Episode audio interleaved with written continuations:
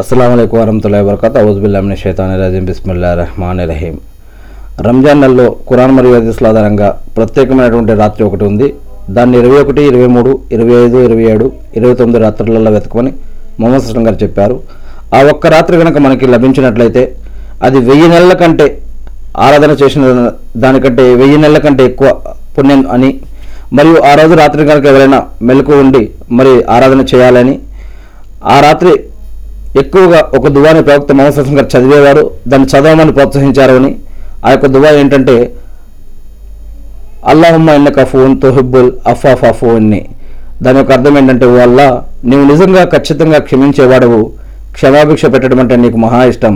కాబట్టి నన్ను క్షమించు వల్ల మీన్ ఈ యొక్క దువాని చదవటం వల్ల ఏం లభిస్తుంది?